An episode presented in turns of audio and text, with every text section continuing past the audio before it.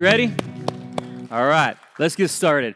So I read a story about a church, it's a church of about 7,000 people, and they had been without a senior pastor for a while, and they finally hired somebody, and the church was amped. It was the Sunday that the new pastor was going to start, and all the people who had been missing in action for like the past few months showed up. The house was packed, but as people first started arriving, there was a little glitch in the way the Sunday was supposed to go because as the first few people were coming into church, there was a homeless person giving himself a little bit of a shower with the hose right by the front door. like, this is not, this is not the way it's supposed to go. We just planted brand new flowers by the entryway and you're stepping on them. And so they kind of said, Hey, okay, we, we need you to move along. And he said, Okay, he parked his shopping cart by the bush and went inside and helped himself to some coffee.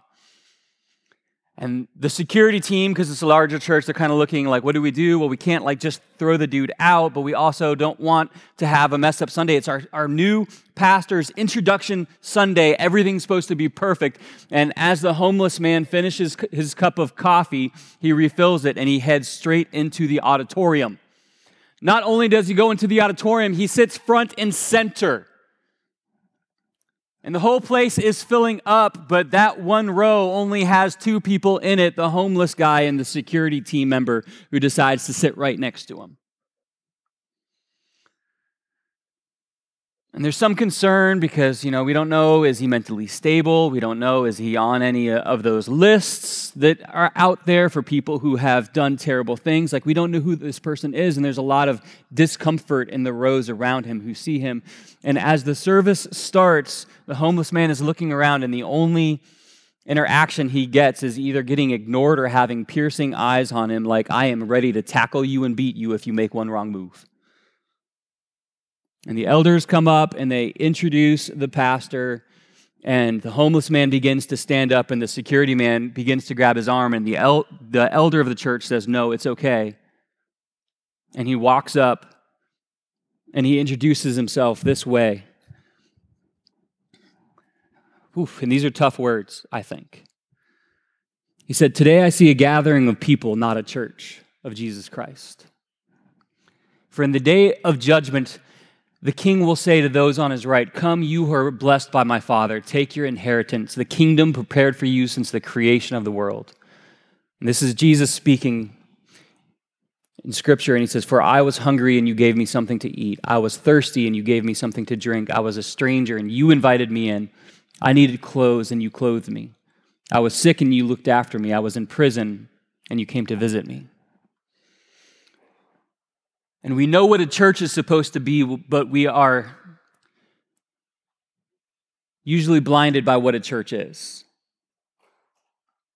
James MacDonald is the pastor of, of Harvest Church in Illinois, and he conducted this same experiment with his church. His church is a multi location church, and he went and sat outside of his church, his church congregations on different Sundays.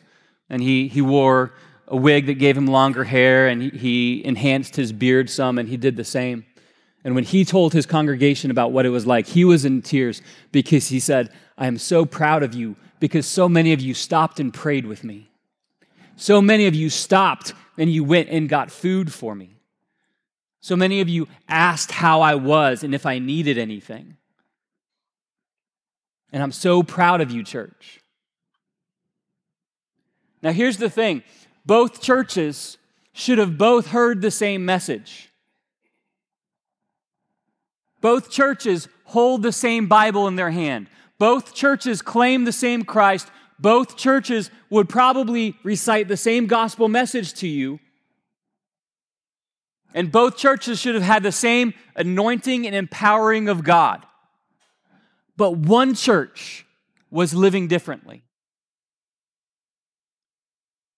And the whole thrust, the whole force of Scripture is that our lives would be transformed by the message. That it would impact what we do, what we say, how we live, how we serve, how we give. The way that our entire life is lived should be changed. And this is, this is the problem that so many churches have the same message, but they are not transformed. And I want to encourage, I want to challenge as we look at this week's section of the story I'm in a difficult spot because I have four different series that would flow out of just this one chapter that we read. I can't get it all in one message. I'm going to try to hit some of the key points, but we're looking at the life of David. And this is one of the incredible things about the life of David. His young life started in this place where he was anointed as the future king at about 10 to 15 years old. He knew what his future would be, but he had to live a present. And he had choices about how he was supposed to live. I want to give you a little information about his anointing and how it affected the way that he, he began to live and the way that he he shepherded because that's really what became his career for that next point. Um, if you read, you're familiar with some of this, but don't worry if you didn't read, you're not going to miss a beat. I'm going to bring you through it. The same, the, the prophet Samuel brought was given a message from God, and he said, "Go to Bethlehem and find Jesse because one of his sons I've selected as the future king." And so Samuel the prophet went, and as he approached, he, he talked to Jesse and said, Bring me your sons. And, and Jesse has eight sons, and, and Jesse brought seven of them. And the first one, like most oldest children, the first one was pretty sure he was going to be the new king. And as Samuel looked at him, he was like, Dude, he looks the part. Like, that's got to be the one that God has selected. But I want to show you in verse 6, and we'll put this up on the screen as I read it. It says, When they arrived, Samuel took one look at Eliab and thought, Surely this is the Lord's anointed. But the Lord said to Samuel, Don't judge by his appearance or height, for I have rejected him. The Lord doesn't see things the way that you see them. People judge by outward appearance, but the Lord looks at the heart. Now, first of all, let's just rest in this concept for one moment where the Lord doesn't see people as people see them, but the Lord looks at the heart. And if you ever think for one moment that the Lord is fooled by something, understand that He is a perfect judge, that from before the beginning to the end, He knows all things. And if you think that you can give Him lip service, and if you think you will have an argument with Him at one point that you would say, Well, I know that I never lived for you at all, but I said one prayer one time. And I prayed the thing about Jesus in my heart and in my mind, and I prayed that thing. If you've been around Gulfside for a little bit, I, I rehearse this passage frequently that Jesus describes the end time, and he will say, Many will say to me on that day, Lord, Lord, did we not do many miracles in your name? Did we not cast out demons in your name? And he will say plainly to them, I never knew you. Jesus defines love as those who follow my commands.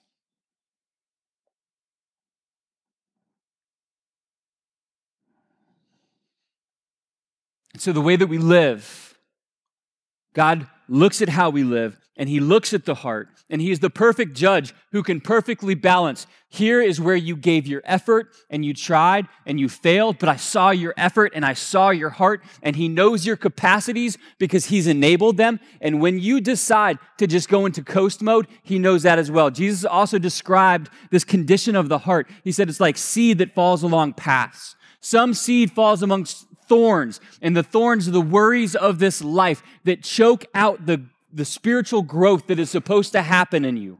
Some seed falls in places where the roots can't get down, they, they don't get any depth, and so that, that faith dies as well. But some seed falls on good soil. The seed is the message of the gospel, and it grows down roots and it, and it grows into something that produces fruit.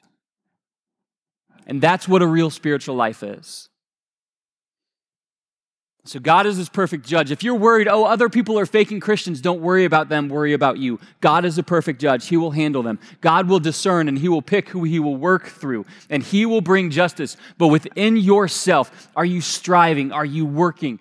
Are you being all that God has called you to be in this season? Because things happen in seasons. And this is the incredible thing. Uh, so Samuel gets this message from God that he looks at the heart and he goes through all the seven sons that are there. And then as he gets through the seventh son, each one, God is like, no, it's not him. No, it's not him. And then he, he has the faith to do this. I see this as the faith of Samuel in 1 Samuel 16, 11. It says, Samuel asked, are these all the sons you have to Jesse? I think this is an interesting faith point. Um, the, the, the faith of Samuel in this passage, he says, I heard from God that one of your sons is supposed to be the next king. But those ones aren't supposed to be the next king. So, so what's going on here? Because I know I heard from God. And I wanted to just rest on this for a minute because when you hear from God about something, you should have the confidence to say that it, if it isn't happening, there's something wrong with the situation, not something wrong with what I've heard from God. Like if scripture tells me that I am supposed to do something and it's go, supposed to go well with me, that whether, even if it doesn't work out financially or if that doesn't work out in the eyes of society, I know that I did what I am supposed to do and I will be content in that because God called me to do this. Do you have the faith to see that the situation will change before the word of God will change in your life? That his word is always true, that it always comes to fruition, that it never goes out and returns void. The word of God always accomplishes its purpose. And so Samuel had this kind of faith that when he was presented, quote, all of the sons, and it wasn't one of them, he's like, okay, so what's missing? Because I heard from God, one of your sons was going to be king, and none of these sons are going to be king. What's going on? Where's the other son? And Jesse said, Oh, well, he, he's out in the field. He's just a boy. He's, he's somewhere, somewhere around 10 years old to 15 years old right now. I have these other sons that are much better, much better looking, much stronger, much more mentally ready for something like that. And as David comes, God speaks to Samuel and says, Yes, this is the king. And so David gets anointed as king as a tween. This is a terrible plan. I want to give you clarity. He's not king yet.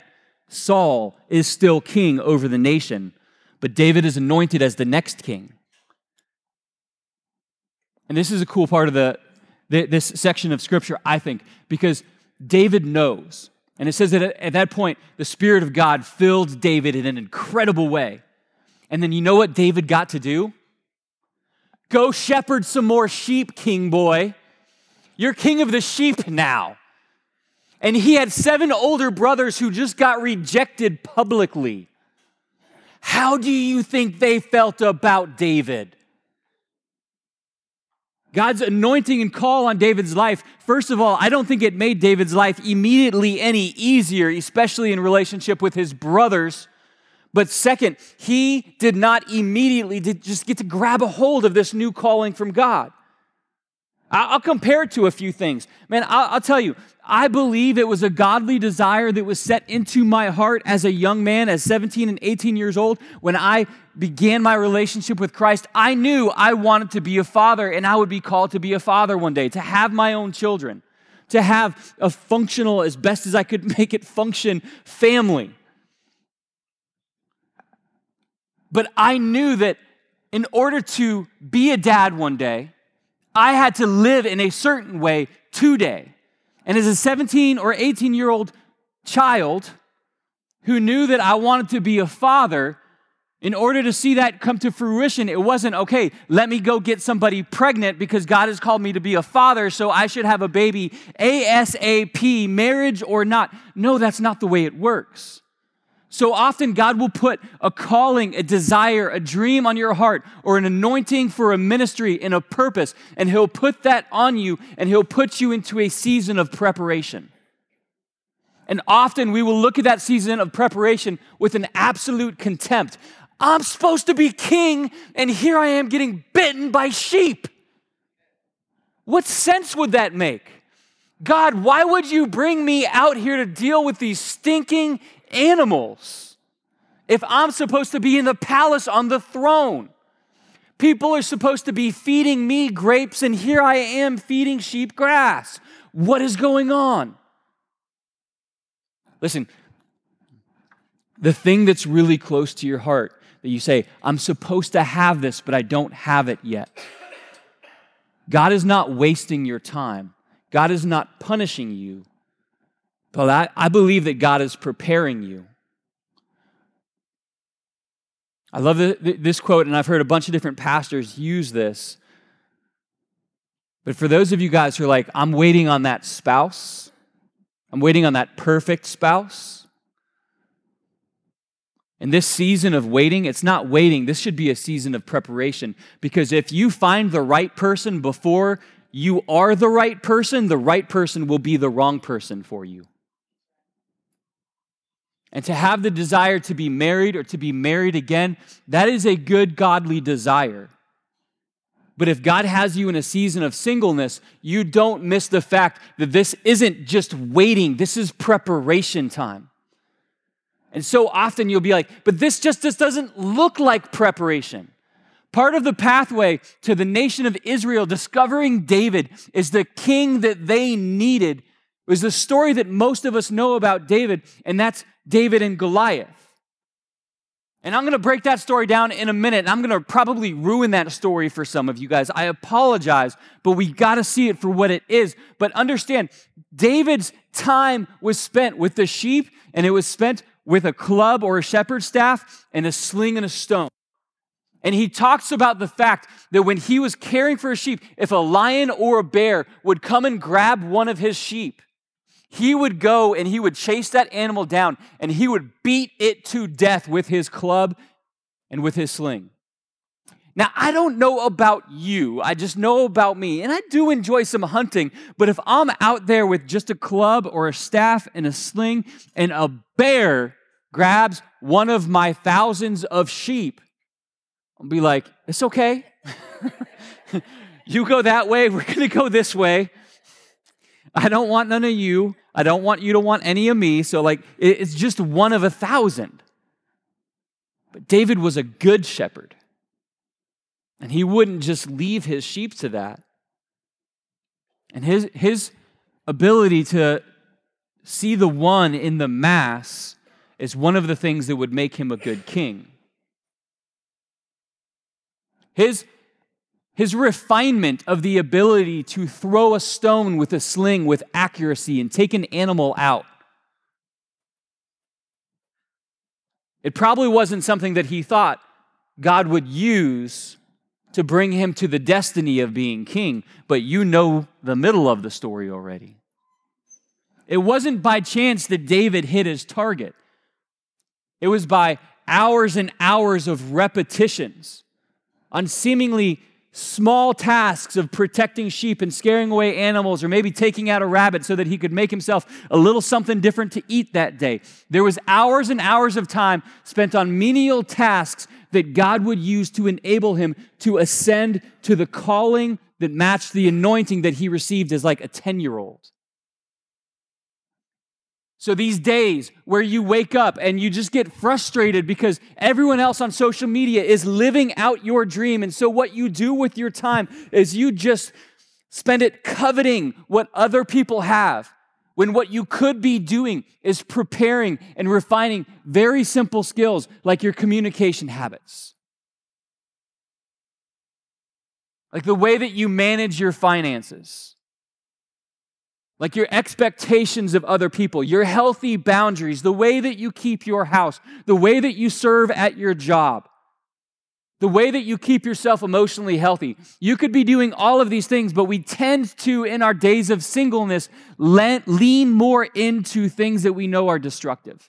And I want to challenge you, encourage you, wake you up to the fact that this is not a wasted time of waiting, but this is a time of preparation because there's going to be moments that come where the, these skills and these disciplines that you refine during this time will be needed. And if you have not been refining, you're going to stay in the waiting room because you're not going to be ready to carry the blessing that God has put in your heart.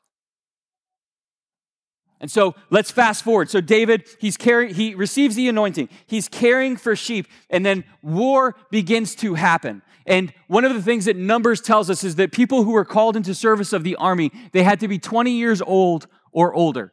And David has three siblings that are serving in, the, in, in Israel's army. And they're in this standoff facing off uh, against the Philistines. And Goliath is coming out and he's mocking the Israelites and, and he's, he's cursing the God of the Israelites. And he's bringing embarrassment upon Israel. And David, so he has three brothers who are older than 20 at least. He has seven other, he has seven brothers total. So he has four brothers that are also too young to serve. So this puts David's maximum age somewhere around 16, depending on how quick mama was popping those babies out. All right? So somewhere 16 ish, could be younger, could be a little bit older. And he comes up to the field, and as he approaches the field of battle, and he hears the things that are happening, and he hears what Goliath is saying. And the reason that he goes to the field is because his dad's like, hey, here's some cheese and some bread. Go bring your, your brother some cheese sandwiches. Basically, go be a food delivery guy. Bring this to them and, and tell me that they're okay. Make sure that everyone's all right, and then come back. And so as he goes there and he hears what Goliath is doing, verse 28, we'll put this up on the screen.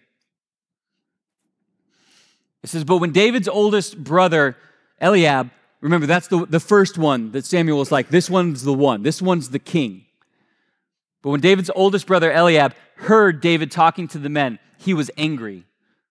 What are you doing here anyway? He demanded. What about those few sheep you're supposed to be taking care of? I know your pride and deceit. You just want to see the battle. Sounds like an oldest sibling if you're the youngest sibling, doesn't it? That's right, the younger ones laugh laughing here. The older ones are like, shut up, Paul. it's okay. We all know who we are. It's amazing how people on the outside, and often people who should be someone who's cheering for us, often siblings, will, will look at us and question the motives of what we're doing before we've even really done anything. David's response in the next passage is what? I just asked a question. It sounds just like a sibling interaction. And so David is there and he's asking the question, and Eliab is like, What are you even doing here? What, what about those few sheep? He demeans the thing that David's supposed to be doing. It's funny how he demeans. I mean, he just had to throw in, like, you don't have that many sheep. Go take care of your sheep, king of the sheep. I know about your pride and deceit. He questions his intentions. And David, David hears about this and he says, God's with us in this. And he, and he exercises the faith and he says, Why isn't anyone doing something? Like, like the God of creation is here and he's on our side and he's going to give us victory. I'll, I'll, go and fight him. And his word gets back to Saul. I don't even understand how Saul was okay with this plan, unless he's like, oh, who cares if a teenager dies? Like, I got plenty of people out here. But Saul begins to dress David up before he sends him out to fight in Saul's armor. I, I believe this is for a couple reasons. One is that if David is somehow victorious, it's like kind of, you know, it's all about the shoes, right? It's all about the gear that he had on. Like, I gave him that gear. Like, take some credit. Maybe. One of the things the passage does is it, it almost echoes, like, a, it, it reflects like a mirror. The armor, the helmet, and, and the mail that they wore, it was like similar to Goliath. And it almost paints Saul as kind of like Goliath. And, and as David puts on this armor, it, it exemplifies his faith that he says, I, I can't move in this. This isn't me. And he takes it off and says, I don't need the earthly things. I have heavenly things that are going to see me through this. I don't need to depend upon what other people depend upon. God is going to do this. And so he has the faith to just enter into the battle. And that's how most of us understand the full story of David and Goliath. That it was, it was David's faith that just enabled victory. But I want to tell you that it's a little bit more than that. First of all, uh, I watched a video and someone was testing out and trying to you say, okay, you take a stone and a sling, how hard can you throw this? And they, they actually created a model of a skull out of um, synthetic bone that has the same de- same dexterity, the same toughness as bone. And they set it up and they threw the rock at about the distance that they estimate David was with the sling, and it hit the skull right by the eye socket, and it cracked half of the eye socket out and created a, a bifurcation, a separation from the eye socket all the way through the nasal passage, all the way through the top of the mandible, all the way through the top of the jaw. And it severed all of that.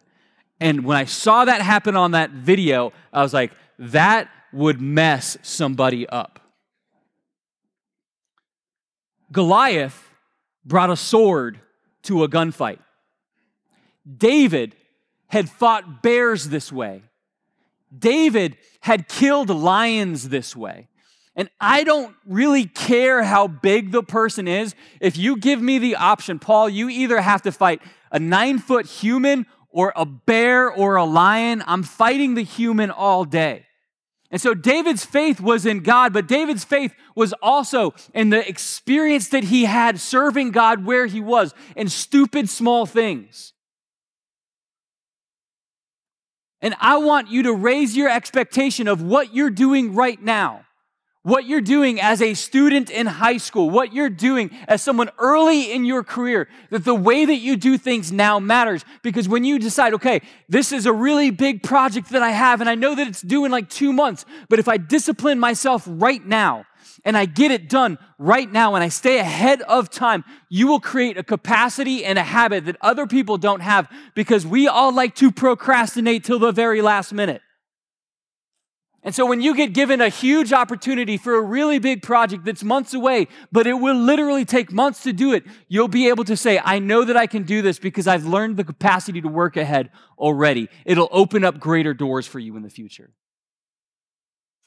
The other thing about this passage, the Hebrew word that it uses for forehead, it, it, it's one of these places where you really have to go into word study in scripture because it's, it's the only really place that it's used. And what it really says is opening. And so it, it's saying in here that it is the opening by his forehead in the passage. Some people actually believe that it was the opening in his knee. There, there's all, all, it says in the, the spot that we translate into English from the Hebrew with forehead, it means opening. And, and I think that's important because David had a small target. He had a small opening. Most of the helmets of that day would extend down towards the nose. And so he either hit right on the forehead by the by the eye socket or he hit in an opening near the greaves, near the knee on his armor. But, what, but either way, what we see in the passage is pretty critical is that Goliath fell forward. And so either Goliath was moving forward, got hit in the head, and his body weight still kept him moving forward, or he got hit in the knee and he was incapacitated. It says the stone sunk into the opening that it hit, and he fell to the ground. And Either place that he hit, the stone isn't what killed Goliath. The passage says that as Goliath fell on his head, David went and took his sword and took his head. And it's gruesome, but it was war. And there was victory that happened there because of the refinement that happened in private. And I want to promise you this about your life God is not going to ascend you to a point based on something that you did in public that you've never done before. God is going to ascend you in your career, in your spiritual health, because of what happens in private and how you honor Him in the secret places. And then He's going to ascend you based on what you have done with Him over time and time again. God's not going to give you one incredible moment to say something or do something that you've never done before. God is going to look in your heart and He's going to give you opportunities, and some of them you will seize and some of them you will pass by. And what I want to challenge you on is that in this period of time in your life where you have to be faithful and no one else sees, where you have to be faithful and all of the promises of the things that you want, they feel so far away. Understand right now how you live, what you do, what you choose. It matters incredibly. And young David's life, he's just simply characterized as a shepherd.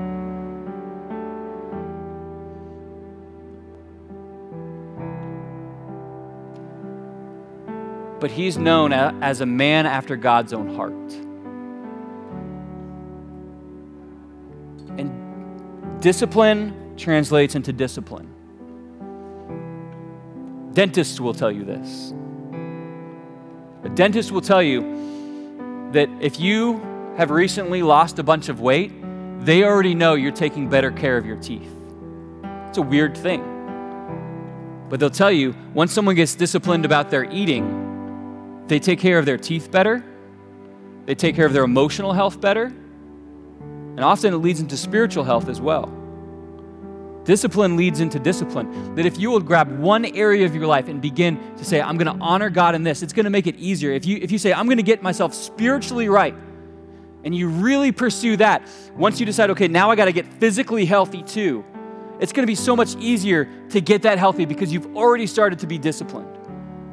And you say, I'm going to add to that my emotional health. I'm going to begin to take care of relationships differently. If you start with your heart with God, it serves as a foundation for so many other things that we say that we want. And if it's marriage, if it's success in your career, I want to tell you the best place to start is with that foundation with God.